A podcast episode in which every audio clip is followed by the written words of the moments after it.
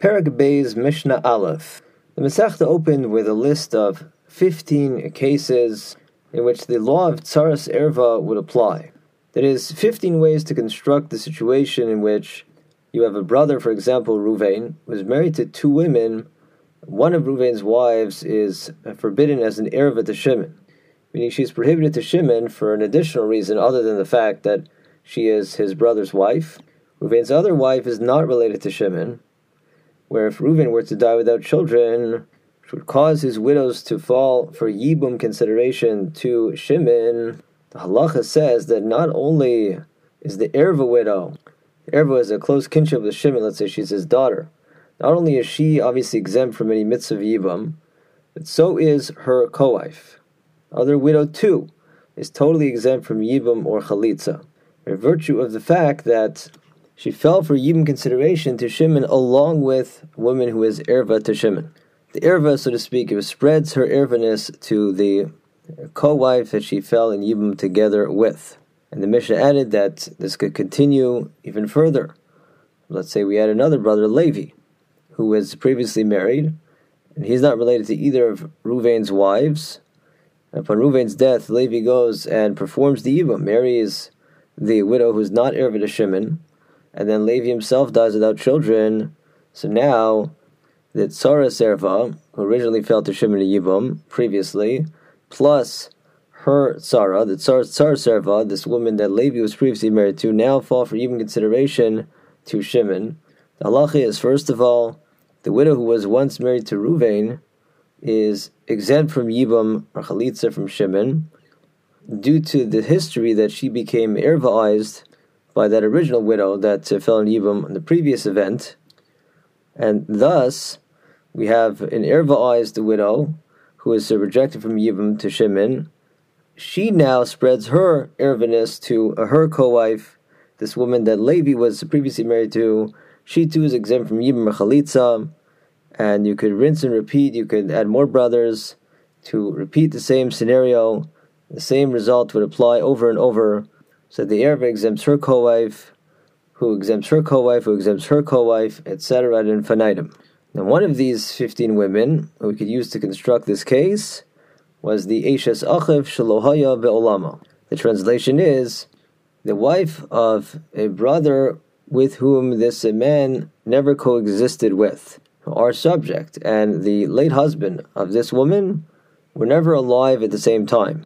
So why is that significant? Well, it's because the passage in Kiseitze that teaches the mitzvah of Yibum describes the case of Yibum as Ki yeshvu achem yachtav. If there were two brothers who did live at the same time, and then one of them died without children, he left a widow, then there is a mitzvah on the surviving brother to be miyabim, the widow of his late brother, to hopefully have a child and thereby keep the name of his deceased brother alive. And if he doesn't want to do Yibum, then he has to release her through Chalitza. So we see that the Pasuk stipulates that the mitzvah of Yibum only applies where the lives of the two brothers in question, the deceased and then the surviving one, overlapped. Another crucial point to review is that whenever we have a situation in which for some reason the mitzvah of Yibum doesn't apply, that it's more than just uh, there is no obligation. If the widow comes up for Yibum consideration and she is rejected from that mitzvah, then she forever becomes erva to the surviving brother. She now to him is considered a forbidden type of eshes ach. Of course, the normal halacha is that a man's brother's wife is forbidden to him, even if his brother dies or divorces her. If the basic conditions of yibum are present, but the yavam is ultimately rejected from the yavam, she then permanently becomes erva to the yavam such that even if down the road there's like a new Yibum situation, she falls for Yibum consideration, then again, for the possibility of Yibum, she will be rejected. There will be no mitzvah of Yibum. On the contrary, it will be prohibited. It will be an air of a prohibition for him to be intimate with her. So the first Mishnah of the Masechta said that we can use this point that Yibum only applies in the case of brothers whose lives overlapped to create another scenario of tsaras erva. So our Mishnah elaborates, or gets into the specifics, and asks, Kate said, Zachav Balama. How exactly do we construct a case of Tsaras Erva using this halacha we mentioned that there's only mitzvah yibam where the lives of the two brothers overlapped. So between this and the next Mishnah, the Mishnah is first going to describe a case where all opinions agree that the law of Tsaras Erva would be applicable. This would be an example of what the first Mishnah meant when it said that uh, you could have Tsaras Erva of Esha Sachav Shalahoya Balamo. The next Mishnah will present a case where the details are a little bit different in terms of the order of events. In that case, the question of whether the law of Tsaras Erva of Esha Sachav Shalahoya applies will be the subject of a dispute between the Rabbanon and Rabbi Shimon. So we begin with the uncontroversial case. And that is as follows. We have Shnei Achim. There are two brothers, Reuven and Shimon. Reuven and Shimon were both alive at the same time. Achad Mehem. One of them died, so let's say Reuven died without any children. And thus Reuven's widow uh, fell for Yibam consideration to Shimon. But then, before Shimon acted, Vinoled Lahan Ach. A new brother was born, Levi was born. And so the lives of Levi and Shimon overlap, but not the lives of Levi and Ruvain. And what situation was Levi born into? A situation of Ruvain's widow awaiting Yibmar Chalitza. So Levi's also a surviving brother. Is there a possibility of Yibmar Chalitza between him and Ruvain's widow? The clear answer is no. For Levi and Ruvain are not Achim Yachtav. At the moment of Ruvain's death, Levi wasn't yet alive. So Ruvain's widow was rejected from Levi. Now that the word rejection is very important because there was a rejection for Yibam eligibility to Levi. That means that Ruvain's widow will forever be deemed a forbidden erva to Levi. She will never again be eligible for Yibam from Levi, even if in the future she falls in Yibam from a different brother, from Shimon. What happened next? Shimon that fulfilled his mitzvah. It was Miyabe, Ruvain's widow, now Shimon had his own wife besides, that he had previously married, Vameis. And then you guessed it, Shimon himself died without any children, leaving his surviving brother Levi. So that now Shimon's widows, both the one that used to be married to Ruvain, plus the woman who was uh, only married to Shimon, fall for even consideration to Levi. According to all opinions, the Allah in this case is Balamo the woman who was once married to Ruvain and was subsequently taken to Yibam by Shimon is rejected from Yibam consideration from Levi based on the prior event, namely that upon Levi's birth, she had been awaiting Yibam based on her husband Ruvain's death at that time, and she had been rejected from Levi based on the fact that Levi and Ruvain are not Achim Yachdav. They weren't alive in the world at the same time. Vehashnia mishum tsarasa. Shimon's other widow was never married to Ruvain, is also completely exempt from Yibam, from Levi, because of the fact that she fell for Yibam consideration to Levi along with a woman who is Erva to Levi. Although the Mishnah doesn't specifically address this, let's ourselves consider how we would rule in a slightly different case.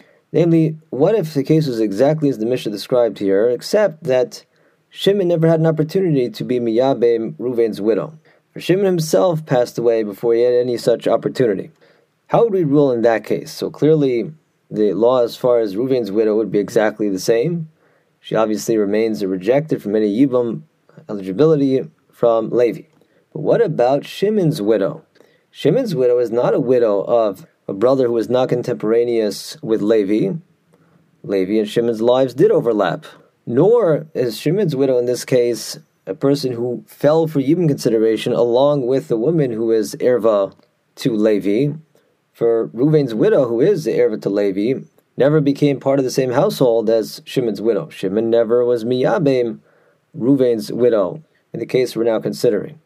So the halacha in such a case would be that there's no yibam whatsoever between Ruvain's widow and Levi, but there would be a mitzvah of yibam between Levi and Shimon's widow. Why not? The Mishnah now mentions a case that we could say is in between the case discussed by our Mishnah and the hypothetical case I just mentioned. And that is that what if before his death Shimon merely began the process of Yibam? Specifically, he was Asa Maimer. Shimon performed the mitzvah of Maimer, which is the Rabbanan instituted, although the actual mitzvah of Yibam consists of the Yavam living intimately with the Yavama, the act of Bia, the Rabbanan said that in practice it's not appropriate to go right to that act. It's proper that they should first perform a kind of act of Kiddushin. It's the same way that in a conventional marriage, the marriage is not affected through the act of intimacy.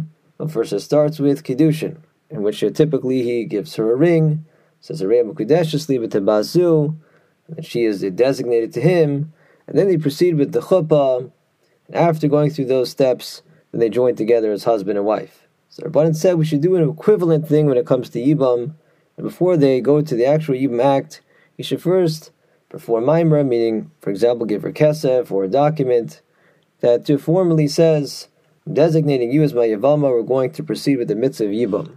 So Shimon managed to go through that, Vames, but then he died before he could perform the actual biblical mitzvah of Yibam, which means that as of Shimon's death, he was rabbinically married to Ruvain's widow, which in turn means that Shimon's own widow became the rabbinic co-wife of a woman, Ruvain's widow, who's erva to Levi.